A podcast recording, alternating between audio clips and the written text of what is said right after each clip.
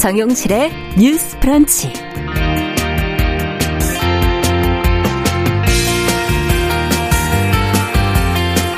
안녕하십니까 정용실입니다. 통계청이 최근 발표한 2020년 육아 휴직 통계에 따르면 남성의 육아 휴직이 10년 전에 비해서 20배 가까이가 늘었다고 합니다. 시대가 바뀌었구나 하는 그런 생각이 드네요. 어, 하지만 여성의 육아휴직 비중이 훨씬 높다는 사실은 달라지지 않았죠. 아, 자, 부부가 더 공평하고 합리적으로 육아를 분담하려고 하면 어떤 노력이 필요할까요? 어, 정부의 제도 개선 노력과 대선 후보들의 공약, 또 양육자들에게 과연 이것이 희망을 주고 있는 것인지 잠시 뒤 함께 생각해 보겠습니다.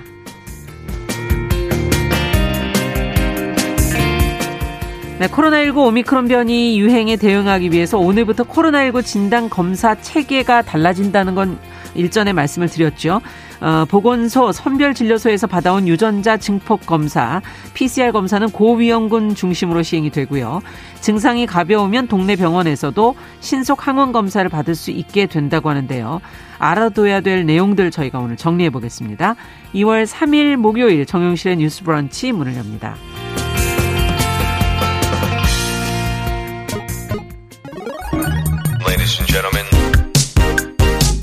새로운 시각으로 세상을 봅니다. 정용실의 뉴스 브런치 뉴스픽.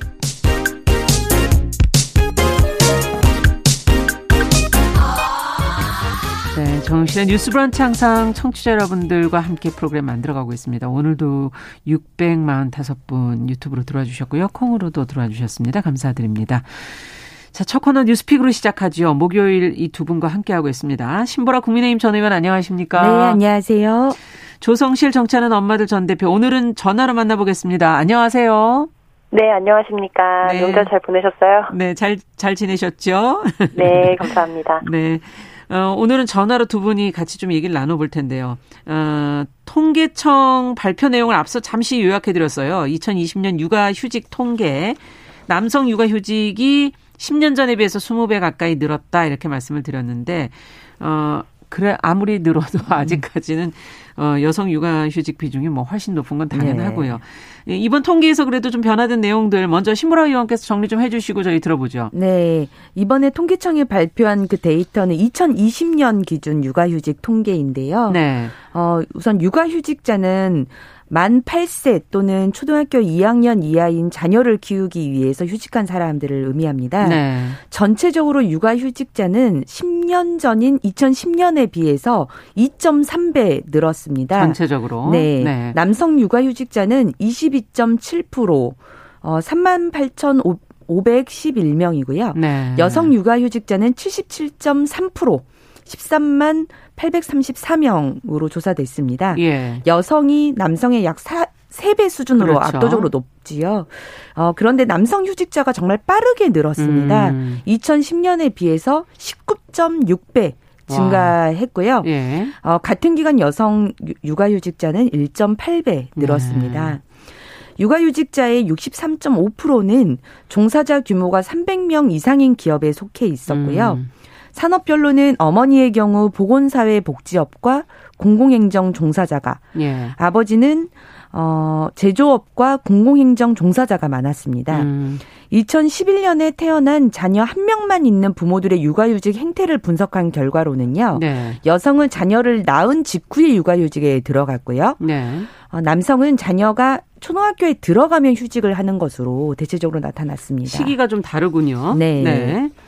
그렇군요. 자, 그러면 지금 어쨌든 아까 육아휴직을 하는 대부분은 300명 이상의 조금 네. 큰 규모의 안정적인 공공행정 얘기를 하시는 걸 보니까 네. 좀 안정적인 직장에 다니시는 분들이 주로 이제 사용하고 있구나 이런 걸 느낄 수 있었는데, 어, 조 대표님 어떻게 들으셨어요? 이번 내용 어떻게 보셨습니까? 네, 그래도 전체적으로 이제 육아휴직자의 비율이 뭐 증가해 온 추세는 그나마 긍정적이라고 볼 수 있을 것 같고요. 네. 다만 앞서 진행자께서 언급해 주신 것처럼 현재 남성 육아휴직자가 굉장히 급증한 것이 좀 주목받는 헤드라인인데 예. 이제 숫자로 보면은 38,511명이거든요. 네. 예, 그에 비해서 여성은 13만 834명, 4명으로 음. 이제 전체적인 수치만 비교해 봤을 때 뭐, 뭐 부모가 다 있는 가정을 기준으로 이제 그냥 통상적으로 보자면 네. 뭐 4배 이상이 사실상 이제 엄마가 육아휴직을 주로 쓰고 그렇죠. 아빠는 네 쓰지 못하는 상황으로 역으로 볼 수 있는 거죠. 음. 그래서 이제 아이를 키울 때는 제1 양육자라는 개념이 굉장히 중요한데 음. 결국에는 제1 양육자가 누구인가에 따라서 보조적으로 육아를 지원해 준다고 하더라도 뭐 정신적인 거, 시간적인 거 이런 것들을 전체적으로 매니지해야 되는 역할을 하게 되잖아요. 네. 여전히 한국 사회가 엄마를 중심으로 해서 제1양육자가 설정돼 있다는 점을 고려했을 때 음. 앞으로도 좀 가야 할 부분들이 굉장히 많다라는 음. 부분과 또 지금 현재 같은 경우에는 전체적으로 육아휴직을 쓸 수 있는 분들에 한해서 좀 수치가 나온 겁니다. 그렇죠. 네, 다만 자영업을 하신다든지 좀 안정적이지 않은 직군에 계셔서 사실상 이 통계에 잡히지 않는 경우에는 네. 이제 예전하고 이렇게 크게 변화를 보기 어렵다라고도 하시는 분들도 많이 계시거든요. 음. 그래서 전반적으로 좀 다음 대선을 지금 우리가 앞두고 있는 시점에 이제 뭐 저인과 현상이나 이런 것들이 예전만큼은 사실상 좀 전체 의제에서 주목을 받고 있지 못한 상황인데 네. 수치상으로는 굉장히 심각한 수준이에요. 음. 그래서 이 부분에 대해서 좀 남은 기간 좀 집중적으로 캠프별 공약을 좀 비교해 보고 네. 좀 요청을 해야 되는 시점이다라는 부분 강조하고 싶습니다. 네. 어쨌든 제일 양육자라는 그 기준 측면에서 봤을 때는 여, 여전하다. 이제 이런 지적을 지금 해주셨는데, 어, 어떻게 보세요, 신보라 의원께서는? 네, 아니 정말 10년 만에 좀 갈목한 변화가 있긴 하다라는 네. 생각은 좀 들고요. 그리고 실제 주변에서도 음. 어 이제 남성 육아 휴직자분들이 음. 종종 발견이 되더라고요. 그렇죠. 네. 네, 그리고 어 과거에는 정말 설레 그러니까 음. 그 직장에서 어 어떤 한 분의 남성이 정말 용기 있게 남성 육아휴직을 쓰고 나서야 네. 그 직장의 문화가 바뀌더라. 맞아요. 내가 그 설레가 됐다. 뭐 그렇게 말씀하시는. 네, 하시는 음. 분들도 계시고. 음. 근데 그만큼 10년 내에 한 20배 이상 증가한 건 네. 어, 좋은 변화지만 그게 어, 또 유의미한 통계상에서 드러나지만 예. 일부에 국한된 혜택이라는 점, 음. 그러니까 300인 이상 대기업에 속하는 근로자이거나 그렇죠. 공공행정이라고는 말하고 있는 소위 공무원 네. 어, 신분일 경우에 이런 좋은 육아복지 혜택을 누리고 음. 있다. 그런데 실은 육아휴직은 복지라고 하는 게 아니라 실은 어 법으로 규정된 권리거든요. 예. 에, 그래서 육아휴직을 반드시 부과해야 되고 음. 부과하지 않을 시에 사업주에 대한 처벌 조항이 음. 어, 있는 것만큼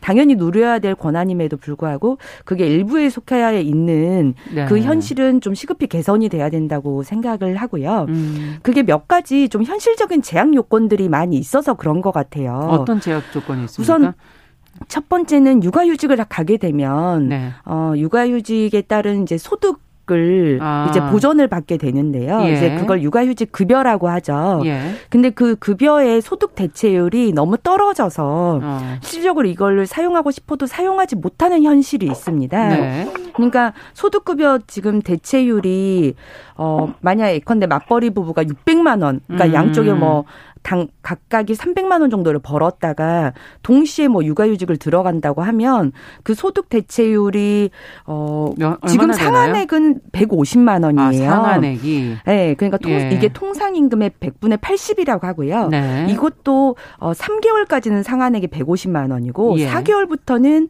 어 50%만 받습니다. 그러면 그러니까 더 내려가겠군요. 120만 원. 네. 그래서 올해 이게 좀 개정이 돼서 어 4개월 이상도 80%까지는 지급을 하도록 이제 음. 개정이 되는데도 아무래도 가성비가 굉장히 떨어지죠. 그래서 그 1년을 버텨낼 수 있는 현금적 여유가 없다면 할 수가 없는 부부가 거군요. 동시 육아휴직을 하는 선택을 하기가 굉장히 예. 어렵고요. 그리고 그간 2020년까지는 부부가 동시에 육아휴직도 할 수 없게 돼 있었어요. 음. 그래서 우리나라 현행법이 독박 육아를 오히려 장려하고 있다. 음. 그런 비판이 있어서 2020년 이후에는 부부 동시 육아휴직도 가능하게 하게 됐군요. 이제 개정이 됐거든요. 그러나 실제로 많이 선택하기는 상당히 어려운 현실이군요. 예, 그래서 네. 어 지금 두 대선 후보 어 그 민주당이나 네. 어, 국민의힘 대선 음. 후보들이 이제 소득 대출 인상이랄지 이런 네. 내용들의 공통적인 공약은 내놓고 있는데 그것뿐만이 아니라 여러 가지 좀 보완해야 될 제도들도 꽤 많이 있을 것 네. 같습니다. 뭐 사업주 처벌도 그 실효성이 약하다는 지적들이 많이 강화할 필요가 있다. 예, 많이 있고 그 사업주에 대한 제재를 하더라도 네. 사실상 근로자의 불리한 처우는 개선되지 않다 보니까 예. 근로자가 해고를 당하거나 아니면 어떤 어, 불리한 처우를 받게 되더라도 그걸 이제 극복할 수 있는 대안이 없어서 음. 이것과 관련한 뭐 구제명령 제도를 변경한다던가 음. 그런 보완적 제도들도 함께 있으면 좋을 그렇구나. 것 같다는 생각이 들더라고요. 지금 가, 과몰입 대망님께서는 지금 육아휴직 이후 복직 못하는 문제 지금 네. 말씀해 주신 거랑 연결해서 그 문제도 심각하다 이런 걸 지적을 해 주셨는데 소득 보전의 문제. 지금 대선 후보들의 관련 공약도 좀 더 보완돼야 된다고 조 대표님께서도 얘기해 주셨는데 그럼 이 기회에 좀 언급을 해 주시죠. 어떤 게 있으면 좋을지, 어떤 부분이 지금 미약한지.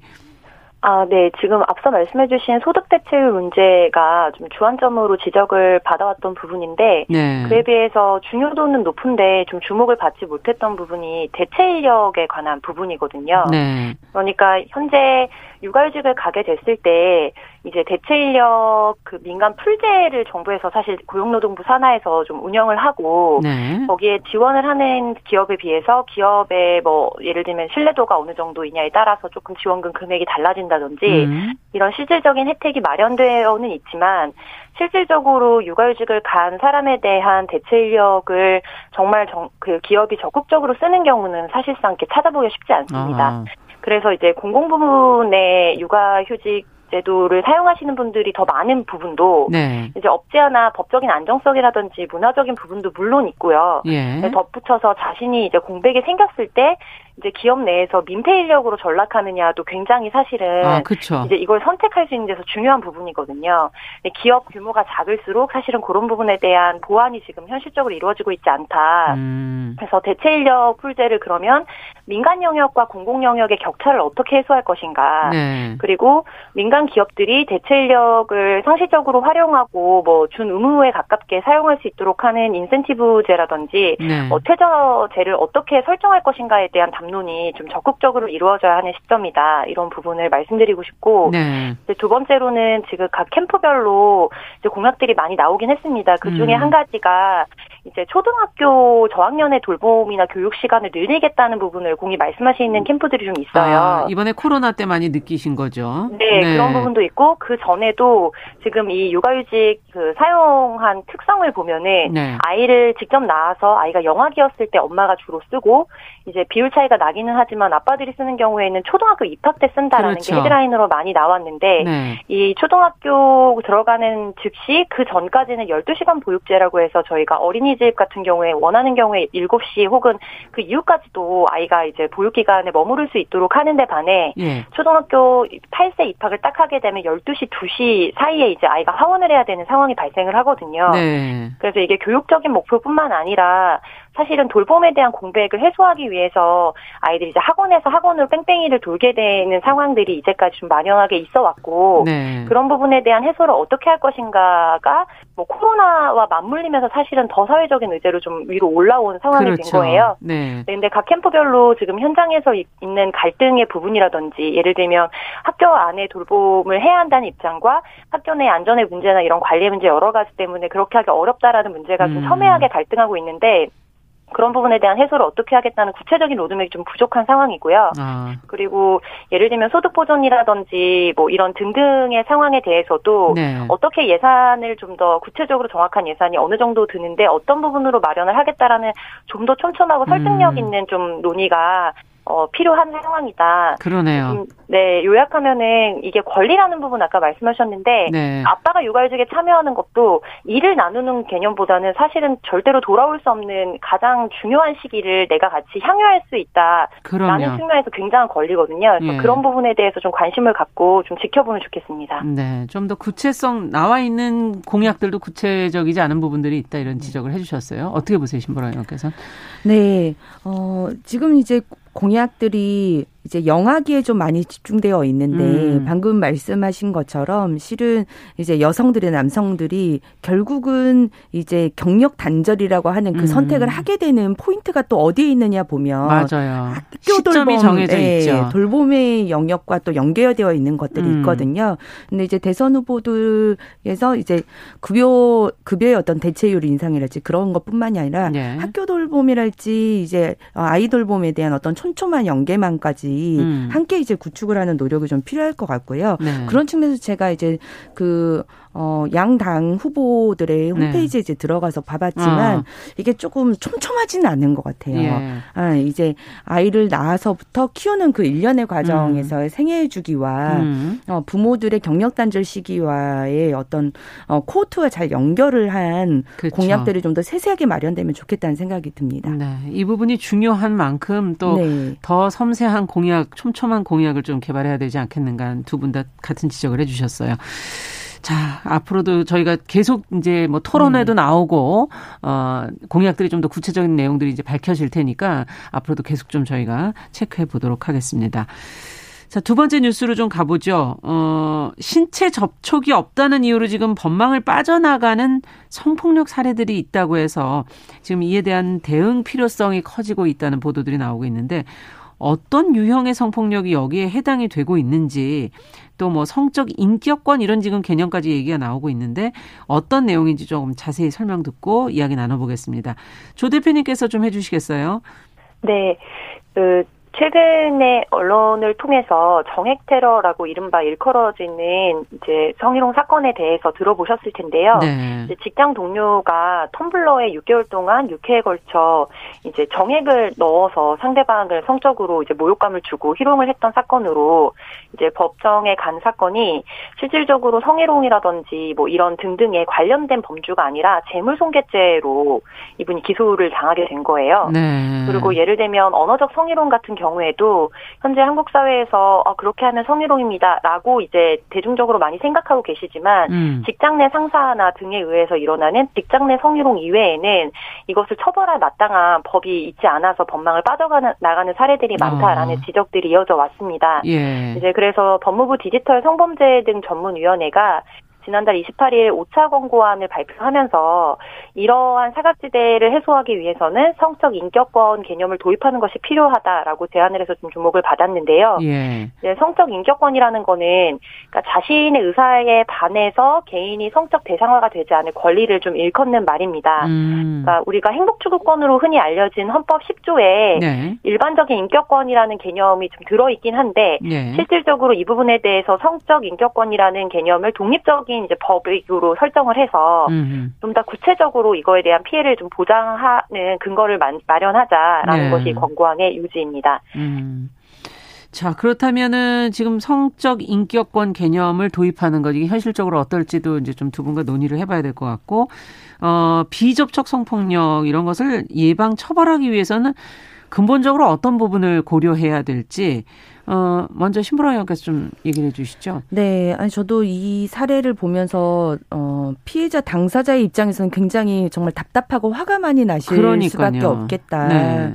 어쨌든 이거는 명백히 누가 보더라도 성적인 어떤 폭력에 음. 어, 해당을 하는데도 그걸 재물손괴로밖에 처벌할 수가 없고 법적 근거가 예 공공연히 예. 성희롱 발언을 해도 형사처벌이 되지 않는 예. 그 현실 때문에 아마도 이제 그 어, 법무부 위원회에서 음. 이런 좀 전향적인 권고안이 나온 것 같기도 한데요. 네. 근데 이게 어, 법의 지금 현실과 규정과는 또 대비되게 굉장히 좀 전, 이렇게 음. 전향적인 제안이다라는 생각도 들었습니다. 왜냐하면 실제 이제 성희롱 같은 경우도 예. 어, 아까 지금 말씀하신 것처럼 직장 내 성희롱만 어, 처벌이 가능하고. 네, 처벌이 가능한데요. 네. 이게 저도 살펴보니까 직장 내 성희롱이 발생하더라도 어, 그 가해자에 대한 처벌이 있진 않아요. 어. 그러니까 말하자면 직장 내 성희롱이 발생될 경우 사업주가 피해자와 피해자 가해자를 분리하는 조처를 그렇죠. 취하고 그다음에 그에 따른 어떤 불리한 뭐 처우를 하거나 그러지 않아야 된다는 내용이 네. 있는데요.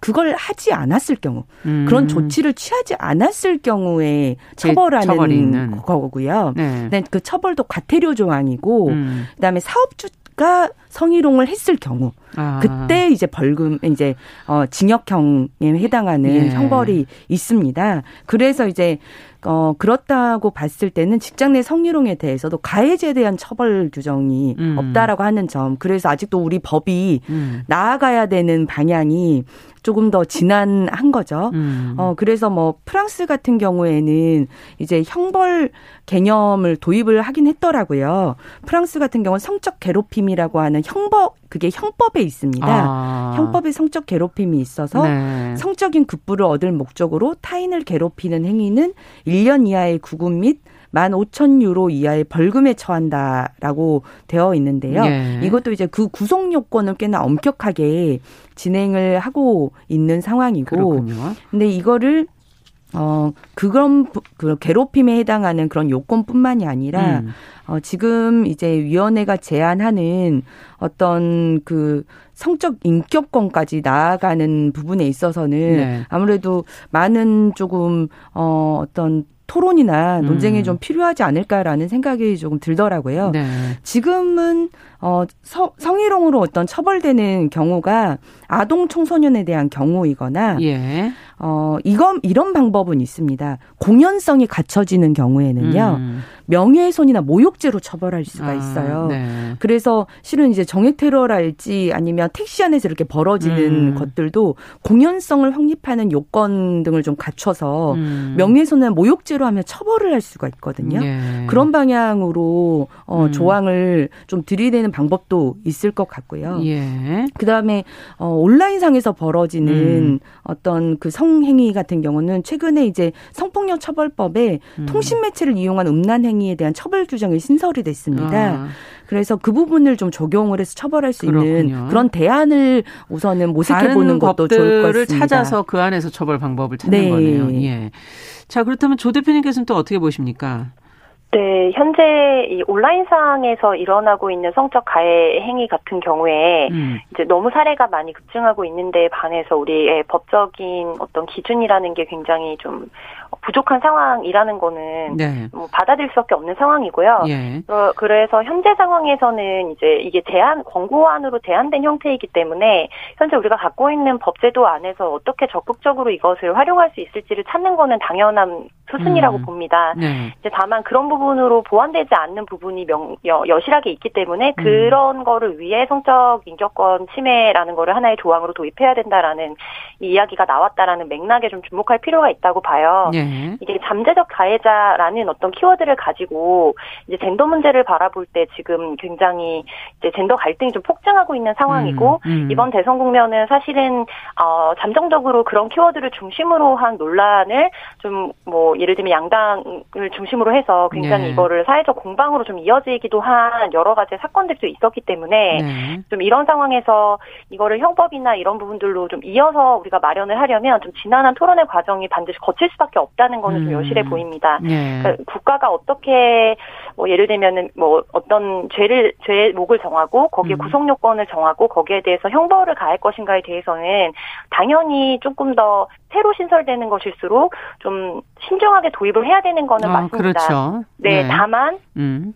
지금 우리가 이런 논의가 나올 때마다 잠재적 가해자라는 어떤 틀 안에 갇혀서 음. 잠재적 가해자로 취급하면서 무고한 사람들이 희생을 당한다라는 논점이 이렇게 음. 핵심적으로 우리가 해결하려고 했던 문제를 좀 덮어버리는 경우가 많이 있다는 게 저는 좀 안타깝거든요. 네. 우리가 좀 주목해서 봐야 하는 것은 지금까지 우리가 가져왔던 여러 가지 법망 안에서 음. 해결되지 않고 정말로 실질적인 삶의 파괴로 이어지는 피해를 받았던 피해자들이 굉장히 많다. 음. 그리고 그게 변화하지 않고 있기 때문에 새로운 방식으로 어떻게 우리가 이런 사회적 문제를 해결할 것인지에 대해서 공론을 이어가자라는 제안을 하는 것이지 음. 이것이 뭔가 갈등을 유발한다든지 어떤 어떤 예를 들면 여성이나 남성이나 누가 더 우월하다는 논쟁의 차원에서 시작된 음. 논의가 아니라는 것을 전제를 분명히 하고 음. 그 안에서 그렇다면 어떻게 사회적 갈등을 줄이면서 이 논의를 할 수 있을까에 대해서 좀 집중하고 좀 논의를 이어갔으면 좋겠어요. 음. 근데 이제 얘기를 하다 보면 예를 들면은 좀 예외적인 사례들은 어디나 다 있잖아요. 예. 근데 그런 이야기들이 어떤 선례처럼 계속 이렇게 순환되면서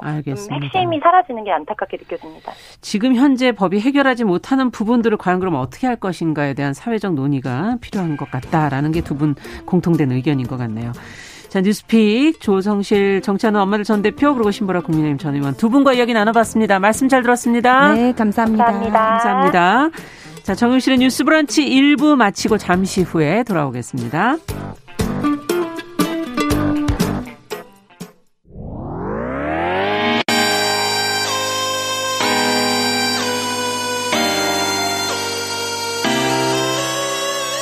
어떤 사람들은 삼루에서 태어났으면서 자신이 삼루타를 친 것처럼 생각하며 살아간다라는 음. 말이 있어요. 3분 즉석 카레 만들듯이 법안을 뚝딱뚝딱 잘 만들어내시는 분들이 왜 여기에 대해서는 음. 이렇게 직무유기를 하고 있을까 그런 문제가 들고 따끔하게 예. 여성 팬티에 달려있는 정체불명, 의미불명의 리본에 대해서 생각을 하게 됩니다. 도대체 이 아이는 왜 있는가?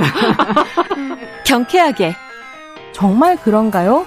외신도 당황한 거죠. 이 사건을 보고 예. 도대체 한국에서 무슨 일이 벌어지고 있는 거냐. 음. 이거 한국의 성보수주의 때문 아니냐. 할 말은 하면서 같이 고민해 보면 고민해 보겠습니다. 세상을 보는 따뜻한 시선. 정용실의 뉴스 브런치.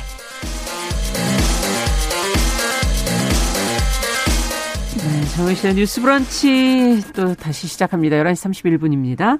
어, 알아두면 좋은 정보 귀에 쏙 들어오게 전해드리는 시간이죠. 뉴스 속 시선 뉴스의 박진아 기자 자리해 주셨습니다. 어서 오십시오. 네, 안녕하세요. 네, 명절 잘 보내셨고. 네, 잘 보내셨나요? 네.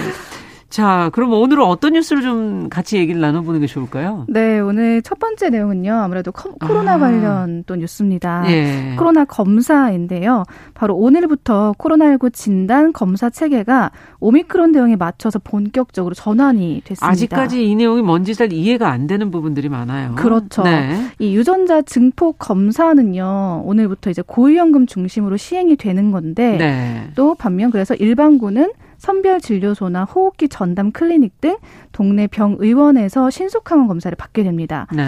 그래서 좀 많이 헷갈리시는 분들도 있을 것 같아서 음. 지금 현재 우리나라에서 전 국민 대상의 정부 관리 검사법인 PCR 그리고 신속항원 중에서도 자가 검사 키트가 있고 또 전문가용 검사가 있거든요. 아. 이게 다 도대체 뭔지 좀 정확하게 그 그러니까 차이점을. 이 차이를 모르겠어요. 네네네. 네. 그래서 한번 좀 살펴봤습니다. PCR이라는 거는 그럼 뭐고? 네. 예, 하나씩 그럼 정리를 해보죠. 네, 우선 PCR 일단 제일 가장 많이 들어본 말이긴 하실 거예요. 예. 코로나19 양성 여부를 판단하는데 중요한 요소라고 할 수 있는데 음. 이 요소가 진단 검사법에 민감도가 있고요. 네. 또 특이도 이두 가지가 있다고 합니다. 네. 그러니까 민감도는 말 그대로 양성을 양성으로 판단하는 확률을 민감도라고 아. 하고요. 특이도는 음성을 음성으로 판단하는 확률을 아. 또 네, 특이도라고 합니다. 그러니까 양쪽으로 정확하게 돼야 되는데, 그죠? 네, 맞아요. 구분이. 네, 네. 맞습니다. 음. 근데 이 중에서도 특히나 더 중요한 걸 꼽자면 바로 민감도라고 할 수 있는 아. 건데, 여기서 우리가 RT-PCR 검사법, 그러니까 우리가 흔히 PCR이라고 부르는 이 검사가 네. 코로나19 바이러스 유전자를 증폭해서 검사하는 만큼 민감도가 99%고요. 아. 특이도는 100% 정도의 높은 굉장히 높은 정확도군요. 그쵸? 네, 높은 정확도를 나타내는 겁니다. 음. 그러니까 바로 이런 점 때문에 오미크론 확산으로 뭐 다른 검사법이 확대가 되고 또 도입이 음. 된다 하더라도 정부가 고위험군만큼은 이 PCR을 음. 해야 된다 이렇게 말하는 이유가 바로 이 부분 때문에 그렇다고 아. 합니다. 그러면 이 검사 대상, PCR 검사 대상을 다시 한번 정리를 좀 해주시겠어요? 네, 기억하셔야 되는데요. 예. 우선 60세 이상, 60세 이상, 네, 의사 소견이 있는 사람, 네. 또 역학적으로 연관성이 있는 사람, 또 신속 항원 그러니까 전문가용이나 개인용 그 검사에서 양성이 나온 분들, 아. 네 이런 분들 PCR 검사 확인하러 다시 가시는 거군요. 그러니까 네, 전문가나 개인 자가 검사로 통해서 해서 네. 양성이 나온 분들, 네 이런 네. 분들이 검사 대상이라고 할 수 있고요. 음. 그럼 다음에 이제 신속항원 검사는 그럼 뭐냐 그렇죠. 또 궁금하시죠. 우선 신속항원 검사는 두 가지로 나눌 수가 있습니다. 자가 검사 키트가 있고요. 또 전문가용 검사 이렇게 음. 나눌 수가 있는데 이 두 가지는 비고위험군 대상으로 각각 선별진료소나 혹은 호흡기 전담 클리닉을 포함한 동네 병의원에서 시행되고 있습니다. 네. 좀 자세. 어, 네. 이 어떻게 어디로 가라는 건지가 이제 모르겠어서 가만히 있었어요, 제가 지금. 네, 우선 자가 검사 키트를 네. 좀 볼게요. 보면은 이 자가 검사 키트는 선별 진료소 우리가 흔히 그동안 PCR 검사 받았던 이 선별 진료소에서 무료로 일단 배포가 되는데요. 아, 지역별로 있잖아요. 네. 가면은 이제 준다는 말씀이군요. 네, 네. 네. 여기서 중요한 게 일단 전문가가 관리를 하긴 합니다. 하지만 스스로가 내 스스로가 음. 그걸 받아서 면봉을 코 안에 넣어서 이렇게 돌리는 거죠. 예, 예. 그렇게 스스로 그 검체를 채취해서 결과를 10분 안에 이제 확인할 수가 있는 네, 게 예. 그게 바로 자가 검사 키트인 키트. 겁니다. 네. 그러니까 쉽게 말해서 예를 들어서 그걸 가지고 혼자 집에서 이렇게 막 하는 게 아니에요? 예, 이게 아니라 이제 그 감독하에 전문가 아. 관리하에 했을 때 이제 그런 게 해당이 되는 제대로 거고요. 안 할까봐 이제 확인을 하는 거군요. 혼자 네, 하다 보면은 뭐 아프니까 그렇죠. 대충 할 수 있잖아요. 또 검사 음. 방법이 좀 또 잘못될 수도 네, 있고 잘못될 수도 있고 음. 이제 그렇게 생각하시면 되고요. 이 검사 키트 같은 경우는 코로나19 바이러스에 반응하는 항체가 있다고 음. 해요. 그래서 이 바이러스 상황과 결합하게 되면 양성이 나오게 되는데 네. 이때 양성이 나오면 아까 말씀드린 그 PCR 검사를 바로 받게 되는 겁니다. 아. 한편 그러면 전문가용 신속 항원 검사는 뭐냐라고 할수 네. 있는데 이거는 호흡기 전담 클리닉 등 동네 병의원에서 받을 수 있는 걸로 작동의 원리는 자가검사 키트랑 동일합니다. 아. 이제 병원 가서 이제 받는 거죠. 그렇겠네요. 네, 근데 이게 검사 자체는 무료지만 여기서 좀 주의하셔야 될 게 진찰료가 나올 수 있습니다. 아, 그렇죠. 의사 선생님하고 면, 어, 면대면을 한 그것에 대한 비용은 내야 된다. 네, 맞습니다. 그거는 음. 개인이 이제 부담하셔야 됩니다.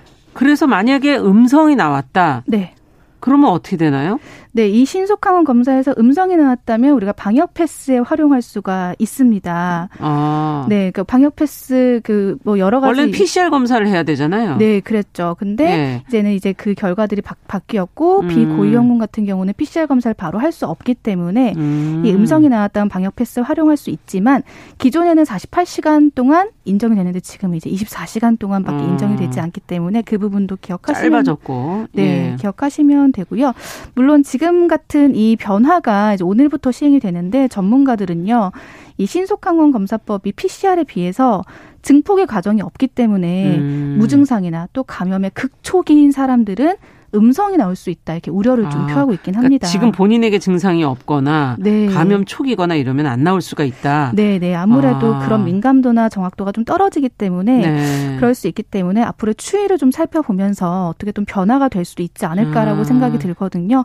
또 그런 상황이 오면 또 신속하게 또 그러네요. 알려드리겠습니다. 네. 좀 이거 관련 뉴스가는 계속 변화되는 부분들이 많기 때문에 코로나 관련 뉴스는 계속 좀 찾아봤으면 좋겠고요. 네. 자, 다음 소식 또 어떤 거 살펴볼까요? 네, 이제 2월부터 병 변경되는 정책들이 굉장히 많습니다. 그래서 아. 중요한 게 몇 가지를 좀 가지고 와봤는데요. 예. 먼저 반려견 목줄 관련입니다. 목줄? 네, 네, 반려견 있으신 분들 특히나 더 주의해서 들으셔야 되는데 예. 오는 11일부터 반려견과 산책할 때 사용되는 목줄의 길이가요. 2미터 이내로 제한이 됩니다. 2미터 이내로. 네, 그러니까 기존에는 뭐 타인에게 위해를 주지 않는 길이라고 해서 음. 견주에게 자율성을 좀 부여를 했었거든요. 네. 그동안 우리가 개물림 사고가 좀 증가하고 그렇게 되면서 목줄 길이를 이제 2미터 어. 이내로 명시하게 된 겁니다. 네. 근데 중요한 거는 저희가 2월 11일부터 이제 시행이 된다고 했는데 한 일주일 남았네요. 네, 열흘도 채 남지가 네. 않았거든요.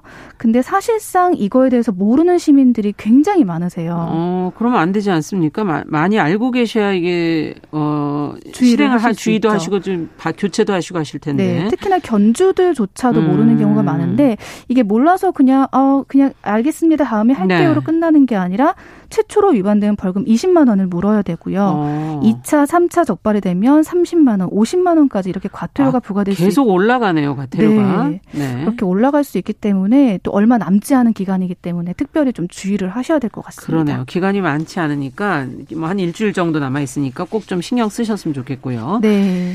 자, 또 어떤 정책 변화가 또 있습니까? 네, 다음은 문화 지원 정책인데요. 이건 바로 오늘 2월 3일부터 이제 시행이 되는 정책입니다. 네. 오늘부터 저소득층 100%에게 통합 문화 이용권을 지원, 한다 이런 내용인데 음. 문화 예술, 여행, 또 체육 활동에 이용할 수 있는 연간 10만 원에 통합 문화 이용권이요. 전년보다 무려 66만 명이 확대된 그 263만 명에게 지원이 된다고 합니다. 아. 지원 대상이 기초생활수급자나 차상위 계층 6세 이상의 차상위 계층에게 지원이 되는 건데 네. 이 이용권 뭐 사용하시려면 가까운 읍면동 주민센터나 온라인으로 발급 신청하실 수 있습니다. 네, 읍면동 주민센터 온라인 네. 이걸로 네. 발급 신청하실 수 있고 자, 또 다른 것도 변화되는 것도 찾아보죠. 네, 2월에 변화되는 정책이 꽤 많죠. 음, 그러네요. 네, 다음은 이제 진술 조력인 지원 대상 확대라는 건데요. 네.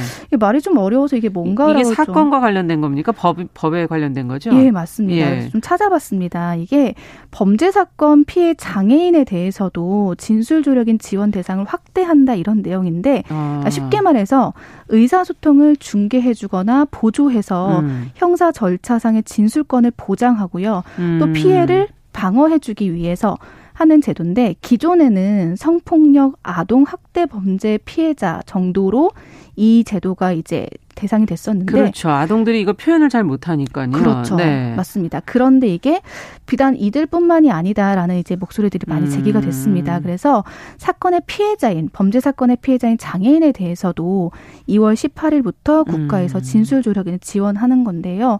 피해자가 의사소통이나 의사표현에 어려움이 있다면 네. 법원이 증인 신청 전에 구두나 서면으로 이 피해자나 대리인, 변호사, 보조인에게 진술 보조인을 신청할 권리가 있다. 이렇게 또 고지를 하도록 했습니다. 음. 그래서 2월 18일부터는 해당 정책도 좀 살펴보시면 좋을 것 같습니다. 네, 제대로 된 법의 보호를 받기 위해선 또 진술 조력인 아, 보조인 조력인 이분들의 어, 도움을 청하시면 되겠네요. 네, 맞습니다. 자, 뭐 기존 제도에 어 떻게 보면 좀 운영이 부실해서 보완해야 한다 뭐 이런 내용들이 많이 있었는데 조금 네. 보완이 되는 면이 있네요. 네, 조금 전에 제가 말씀드렸던 것처럼 그 동안은 이제 성폭력, 아동학대 피해 장애인 정도로 그게 좀 한정이 되어 있어서 음. 이게 좀 개선이 돼야 된다 그런 목소리들이 굉장히 많았습니다. 음. 그래서 이 제도 확 대상 확대로 인해서 좀 아무래도 그것들이 그 목소리들이 좀 더 포함이 된 것 같고요. 그럼에도 불구하고 아직도 사각지대에 있는 분들이 많기 때문에 네. 점차 보완을 해야 될 것 같습니다. 네. 자, 그렇다면 또 2월에 변화되는 정책 더 있습니까? 네, 마지막 한 가지 더 살펴보겠습니다. 음. 사실 더 많은데 제가 좀 몇 가지를 갖고 중요한 거 위주로 가져오신 네, 거죠? 가지고 와봤거든요. 네. 마지막은요. 초, 중등 사립학교 사무 직원을 채용할 때 공개 전형으로 실시한다는 내용입니다. 예. 또 공개 전형 채용 시험에서 부정 행위를 한 사람에게 대해서 해당 시험의 정지나 무효, 합격 취소 처분 등을 또 할 수 있다고 합니다. 음. 이 제도는 2월 11일 그러니까 다음 주부터 적용되기 때문에 학교에서 또 네, 네. 사립학교 채용 준비하시는 분들이라면 특히나 음. 좀더 챙겨 보셔야 될 것 같습니다. 네, 공개 전형으로 변화된다. 자, 정말 2월에 변화되는 내용들이 많았습니다. 필요하신 것들을 잘 좀 챙겨 가셨으면 좋겠네요. 네. 자, 뉴스 속 시선 뉴스 박진아 기자와 함께 했습니다. 감사합니다. 네, 감사합니다. 네.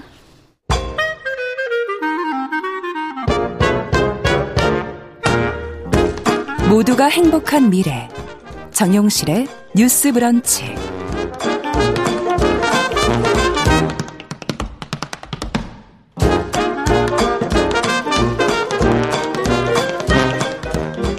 정우실의 뉴스 브런치 듣고 계신 지금 시각 11시 43분입니다.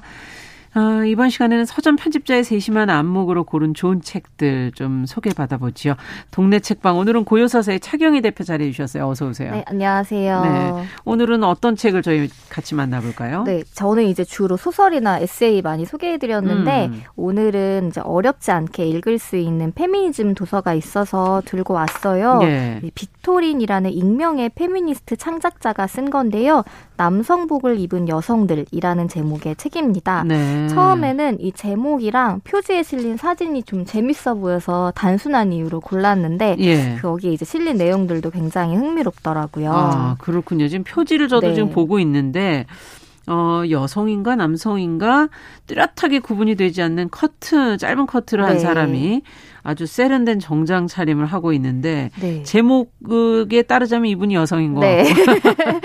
근데 패션 화보 같아요. 굉장히 멋있죠. 네. 처음에는 저도 아 뭐 의복에 관한 책인가라는 생각으로 아니에요? 예. 근데 내용은 이 표지에 실린 사진이 워낙 멋있게 나온 여성이라 아. 그런 느낌이 드는데 실제로 저자도 이 사진을 보고 어, 이 사람 누구지? 라는 궁금증에서 음. 이 책의 기획을 시작을 했다고 해요. 근데 이 책은 패션을 위해 남성복 차림을 한 여성들에 관한 음. 책은 아니고 이 자신의 삶을 뜻대로 살기 위해 여성복이 아니라 남자의 옷을 입고 살아갔던 여성들의 이야기를 모은 책입니다. 아. 근데 대표적으로 19세기부터 현재에 이르기까지 여성 7명의 이야기가 담겨 있는데요. 네. 그런데 보통 이 남자 옷을 입은 여자라고 하면 남장 여자 캐릭터를 떠올리실 수도 있어요. 아, 예전 에 뭐 대통령 선거에도 보면은 네. 남장 여성 맞아요. 꾸준히 그 나오셨던 네, 분이 후보가 있으시잖아요. 예, 수트 차림으로 네. 있던 분도 계시죠. 이제 그 요즘에 들어서도 그런 게 있는데 예. 여기에 나온 인물들은 이미 한 18, 19세기부터 그렇게 입었던 아. 사람들인데요. 그런 막 로맨스 장르 소설이나 드라마에서 음. 설정으로 활용했던 남장 여자를 떠올리시면 좀 다른 건데 이 여기에 나온 인물들은 자기가 여성 임을 감추기 위해 남자 차림을 했다기보다는 음. 여성으로서 자유롭게 살기 위해 그러니까 사회가 아. 여성에게 요구하는 어떤 부당함들이 있잖아요. 네. 그런 것들에 대해 좀 순응하지 않기 위해 자신이 불편함을 떨치고 그리고 어떤 것을 표명하기 위해 이제 자유롭게 남성복을 선택한 경우가 대부분입니다. 아, 그렇군요. 그렇게 얘기를 듣다 보니까는 어, 뭔가 감추는 게 아니라 네. 그냥 당당하기 위해서 네, 그리고 부당한 거에 뭔가 어, 저항하기 위해서 네. 예, 그런 걸 선택이라면 네. 뭐몇 년 전에 뭐 탈코르셋 이런 표현도 있지 않았습니까? 여성의 어떤 뭐 긴 머리, 네. 뭐 하이힐, 하이힐, 뭐 이런 어, 여성이 꼭 어, 이래야 어, 그 네. 아름다움 하면 떠오르는 그런 선입견 네. 이런 거를 좀 벗어나는 어떤 새로운 네. 복장 같은 것 이런 걸 선택하는 여성들도 많아졌고 이게 지금 나온 것이 아니라 그러니까 예전부터 있었다. 네, 맞습니다. 이렇게 볼 수도 있는 거네요. 어, 이 음. 책에서 이제 작가는 그런 사람들이 존재해 왔는데 음. 그런 사람들에 대한 기록이 사회적으로 좀 조롱이거나 아니면 아. 마치 뭐 우리나라로 치면 막 진기명기에 나오는 기이한 인물들처럼 어. 다뤄지는 게 안타까웠다. 그리고 네. 그 기록조차 굉장히 적었다라고 얘기를 해요. 네, 근데 이제 읽다 보니까 아 정말로 이런 사람들이 활약을 했었다고 음. 싶을 정도로 너무나 상대적으로 덜 알려진 경우들이 많더라고요. 음. 이제 대표적으로는 이 표지에 실린 여성은 안네마리 슈바르첸바흐라는 여성인데 이 책의 첫 챕터에 이야기가 실려 있어요. 아. 근데 슈베르첸바흐는 1908년에 태어나서 1942년에 생을 마감한 여성인데 살았는데요? 네, 좀 음. 안타까운 사고로 그렇게 됐더라고요. 근데 이 여성은 양차 세계대전 당시에 유명 저널리스트이자 작가, 사진가로 활동을 했다고 합니다. 아. 이 원래는 부유한 집안에서 태어났는데 그럼에도 종군 기자로 활동하거나 참 무서운 거죠. 힘든 어, 일이잖아요. 그렇죠. 종군 기자. 이 남성복 예. 차림을 하고 종군 기자로 음. 활동하고 반파시즘 운동에 동참하는 등 이제 당시 유럽이나 미국의 혼란스럽고 부조리한 사회적 모습에 큰 관심을 두고 있었다고 해요. 네. 근데 이제 뭐 꼭 페미니스트로서 그렇게 남성복을 입었다라고 해, 그 나중에 선택한 게 아니라 어릴 때부터 좀 환경적으로 집안에서 자유롭게 옷을 입혀오긴 했다고 합니다. 아. 그래도 자신은 이제 평생 쇼트커트에 수트 차림을 하고 그리고 좀 유명한 일화가 있는데 예. 친한 다른 여성인 친구와 함께 자동차 한 대로 지금의 아프가니스탄인 카피리스탄까지 여행을 떠났다고 해요. 예. 근데 당시 세계적 상황에서 여자 둘만 이렇게 낯선 곳으로 긴 여행을 아, 떠나는 게 영화인데요, 영화? 네, 맞아요. 굉장히 무모한 일로 여겨지고 음. 사실 그건 지금도 마찬가지잖아요. 문화권이 그렇죠. 다른 나라로 이렇게 여성 둘만 간다는 게 음. 그런데 이 여성들은 두려움이 전혀 없었고 다른 친구는 이제 운동을 했던 친구라고 해요. 음. 그래서 굉장히 둘 다 좀 주체적인 여성이었고 음. 각각 이제 여행기를 또 따로 출간을 하는 등 이 두 여성은 이제 레즈비언이라는 성 정체성을 감추지 않고 자유롭게 음. 세상을 탐구하는 걸로 좀 유명했다고 합니다. 예. 뭐 한 편의 뭐 그 영화나 드라마 네. 같은 이야기인 것 같긴 한데 어, 삶이 그렇게 순탄했을까? 그 당시 그렇죠. 시대와 네. 너무 앞서간 건 아닌가 이런 생각도 들기도 하고요. 맞습니다. 이제 슈바르첸바흐의 일화들은 읽다 보면 진짜 뭔가 낭만적인 면들이 음. 있는 그런 것들이 느껴지긴 하는데 이제 좋은 집안이 배경이 되어 주어서 아마도 사회적 편견이 상대적으로는 덜 음. 했겠지만 사실 당시 사회에 퍼져 있는 폭력성이나 여러 가지 이유로 개인적으로 이제 약물에 빠져드는 등 음. 인간적인 어떻게 보면 그런 면모도 지니고 있었다고 해요. 네. 그런데 이제 두 번째 챕터에서 소개되는 여성인 닥터 메리 워커는 이제 앞선 사례에 비하면 더 녹록치 않은 삶을 살았는데요. 네. 이 평범한 중상층 집안에서 태어난 메리 워커는 1830 1922년에 태어났고 당시로선 굉장히 드물게 여성으로서 의사가 된 경우입니다. 어. 그 나중에는 이제 여성 인권가로 활동하기도 했는데 워커는 여성에게 불가능한 것은 없다라는 것을 마치 자신이 몸소 증명하듯이 음. 사회가 반대하는 모든 일들에 굉장히 올곧게 저항했다고 해요. 이제 뭐 사회 제약을 벗어나서 의사가 된 것도 마찬가지고 그렇죠. 대단하다고 여겨졌던 게 당시의 남북 전쟁 당시 군의관에 지원을 했는데 여성이라는 군의관에. 이유로 예, 당연히 거절당했다고 어, 해요. 그렇죠. 근데 그걸 무시하고 그냥 남성 군복을 입고 전쟁터로 가서 부상자들을 자발적으로 치료하고 심지어는 이제 민간인들까지 치료하면서 스파이 역할을 하기도 했다고 합니다. 아. 이거는 워커가 노예제도에 반대하는 자신의 뜻과 연결된 그런 시, 네, 심지이기도 뭐 소신으로 했는데 한 거군요. 맞습니다. 네. 그리고 결국 나중에는 워낙에 활약이 대단해서 미국의 명예훈장을 받았는데 음. 이것도 웃긴 게 이 여성이 훈장을 받으면 안 된다는 논란이 있어서 몇 년 후에 반납하라는 요구를 받았대요. 아. 그런데 워커는 반납은커녕 남성복을 멋있게 차려입고 그다음에 훈장을 달고 다니면서 절대 반납하지 않고 오히려 의기양양하게 다녔다고 합니다. 보통 분이 아니네요. 보통 어, 분이. 네, 네, 이제 워커는 여기 책에서도 굉장히 불도저스러운 성격으로 유명했다라고 오. 이제 소개가 되는데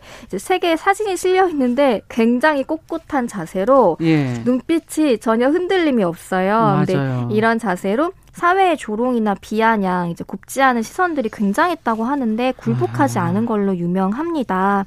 이 워커는 감히 남, 여성이 남성복을 입었다는 이유만으로 평생 10번 정도가 체포가 됐다고 해요. 음. 그런데 남성은 말할 것도 없고 이제 같은 페미니스트인 여성들조차 네가 너무 과하다. 음. 약간 다른 길이 있지 않냐라는 식으로 좀 비판하는 의견들도 있다고 해요. 네. 근데 워커는 오히려 왜 여성으로서 수동적인 삶을 사냐 이렇게 거침없이 아. 말하기도 하고 어, 불편해하는 사람들이 있음에도 여성의 직업 선택의 자유, 이혼할 아. 권리, 투표할 권리 등을 위해 말만 하는 게 아니라 그냥 바로 행동을 하는 걸로도 유명했는데 네. 당시 여성 참정권 운동을 하는 사람들이 헌법 개정부터 추진을 하는 거를 이제 움직이고 네. 있을 때 그런 거 필요 없고 일단 가서 투표하자라고 해서 투표장에 가서 그냥 투표를 했다고 해요. 물론 아. 이제 무효 처리가 되긴 했지만 네. 워커는 어떤 뭐 말로써 이제 사회적 움직임을 바꾸기보다는 음. 그냥 내가 그런 절차를 밟아가면서 네. 뭐 순서대로 이렇게 하는 것보다는 일단 행동하자. 행동하자. 네 아. 그런 식으로 했다고 합니다. 야 정말 대단한데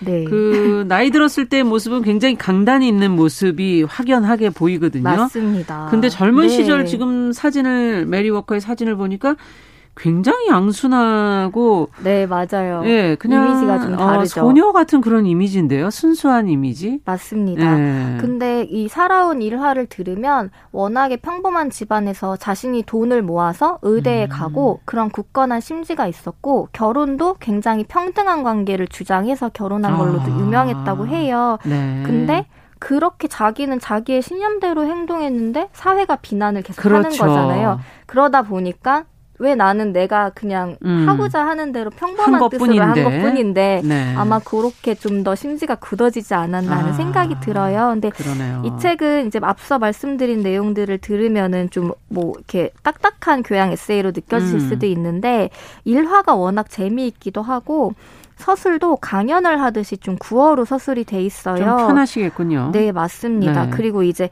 사실상 이런 여성들에 대한 기록이 많이 남지는 않았기 때문에 약간씩은 음. 비어 있는 이야기들이 있는 것처럼 느껴지기도 하는데 그럼에도 삶의 이력에 비해서는 후대에 너무 덜 알려진 굉장한 인물들의 음. 삶을 좀 미시적으로 발견을 해내면서 인물 자체에 대한 흥미를 유발하는 게 좀 인상적이기도 합니다. 그렇습니다. 우리가 네. 뭐 지금 우리가한테 너무 알려졌다고 해서 그 사람이 반드시 역사 속에서 정말 옳은 어, 길을 간 것만은 네. 아니기 때문에 항상 그래서 다시 한번 또 음. 들여다보는 시선이 필요한데요. 맞습니다. 자, 또 어떤 인물이 있을까 궁금해요. 네, 여기 이 책 남성복을 입은 여성 여성들의 등장하는 인물들이 근데 네. 모두 페미니즘 운동과 연관된 일을 한 건 아니에요. 음. 그 이것도 되게 재밌었는데 미국 서부 개척 시대에는 이 카우보이 복장을 하고 범죄를 저지르기도 하는 등 네. 거친 인생을 마다하지 않았던 괴짜 여성의 이야기도 담겨져 있고 카우보이군요. 그러니까 네, 마차 강도를 했던 그런 여성 이야기도 있고 이야. 실제로 기록이 남겨진 건 거의 없는데 당시 음. 서부에서는 남장을 하고 살아간 여성들이 많았다고 합니다. 음. 그리고 되게 인상적인 게 조선시대 인물의 이야기도 이제 들어가 있어요. 조선시대. 네. 어떤 인물입니까? 예, 뭐 조선시대는 사실 설명이 필요가 없잖아요. 네. 유교가 지배적인 사회라 여성에 대한 제약이 컸을 테고 당연히 그렇죠. 네, 그런 상황이었을 텐데도 이 책에 실린 김금원이라는 여성이 있는데 네. 굉장히 남다른 인물이었습니다. 어. 재밌는 건 당시에 방한림전이라는 왜 그 드라마에 보면은 저작거리에서 읽는 소설들 있잖아요. 예. 그런 소설들 중에 어떤 남성 아니 그 여성인데 양반과 자제였던 여성이 남장을 하고 살아가는 이제 여성이 있는 거예요. 음. 근데 이게 사람들이 남자인 줄 알고 혼처 자리가 들어왔는데 또 그 상대방 여성은 나는 혼인하지 않겠다 하는 비혼주의자였는데 음. 서로가 혼인을 거절하기 위해 만났는데 둘이 사랑에 빠지게 되는 예. 지금으로 치면 퀴어 여성 서사인 소설인데 그러네요. 이 김금원이라는 인물이 이 소설을 읽고 부러워만 한 게 아니라 오, 나도 여자로서 자유롭게 세상을 알고 싶다. 아. 이렇게 생각을 해서 부모의 허락을 받고 남장을 한 채로 한 달 정도를 한반도를 여행을 하고 이제 예, 기록도 남겼다고 합니다. 이야. 사실 남성들도 조선시대엔 걸어서 이제 뭐말 네. 타든지 걷든지 맞아요. 이건데 여행을 그렇게 한반도 전체를 한다는 거는 뭐 지도를 그리는 사람이나 이런 맞아요. 사람들 아니고는 네. 근데 만만치 않은 인물이네. 어떻게 했을까요? 네, 뭐 당시 통행권도 필요하고 여러 가지 제약이 있었을 텐데 네. 김금원의 경우에는 어머니는 기생이었고 아버지는 가난한 양반이었다고 해요. 아. 그래서 오히려 이제 규수에게 재해지는 제약은 좀 덜 했는데 음. 어, 양반과 못지않은 교육을 받을 수 있어서 이제 글을 읽고 쓸 수 있었고 예. 그 덕분에 후에는 호동설악기라는 책을 남겼는데 굉장한 명작으로 평을 받아서 독일에까지 이제 수출이 됐다고 합니다. 음. 그리고 여행을 다녀온 후에는 거부하지 않고 자신도 관비의 삶을 받아들였다고 해요. 음. 대신에 삼호 정시사라는 예술 모임을 만들어서 예술 예, 여성 동인들과 함께 평생을 문학과 예술에 대한 논한 그런 여성이라고 합니다. 사진이 안 남아서 좀 아쉽긴 한데. 맞습니다. 네. 정리를 좀 해보죠. 끝으로. 네. 10초 정도, 15초 정도 네. 남았습니다. 네. 결국 이 책의 마지막에 실린 음. 이야기는 이 책은 여성에 대한 이야기이기도 하지만 모두 자유에 관한 이야기다라고 그러네요. 이제 끝맺음을 해요. 그러니까 특별한 게 아니라 우리의 자유를 위해 음. 이런 선택을 한 여성들이라는 거죠. 네, 빅토린 작가의 남성복을 입은 여성들 어, 고요서사의 차경희 대표와 함께 읽어봤습니다. 잘 들었습니다. 감사합니다. 자, 정 영실의 뉴스 브런치 목요일 순서도 같이 여기서 인사드리겠습니다. 내일 다시 뵙겠습니다. 안녕히 계십시오.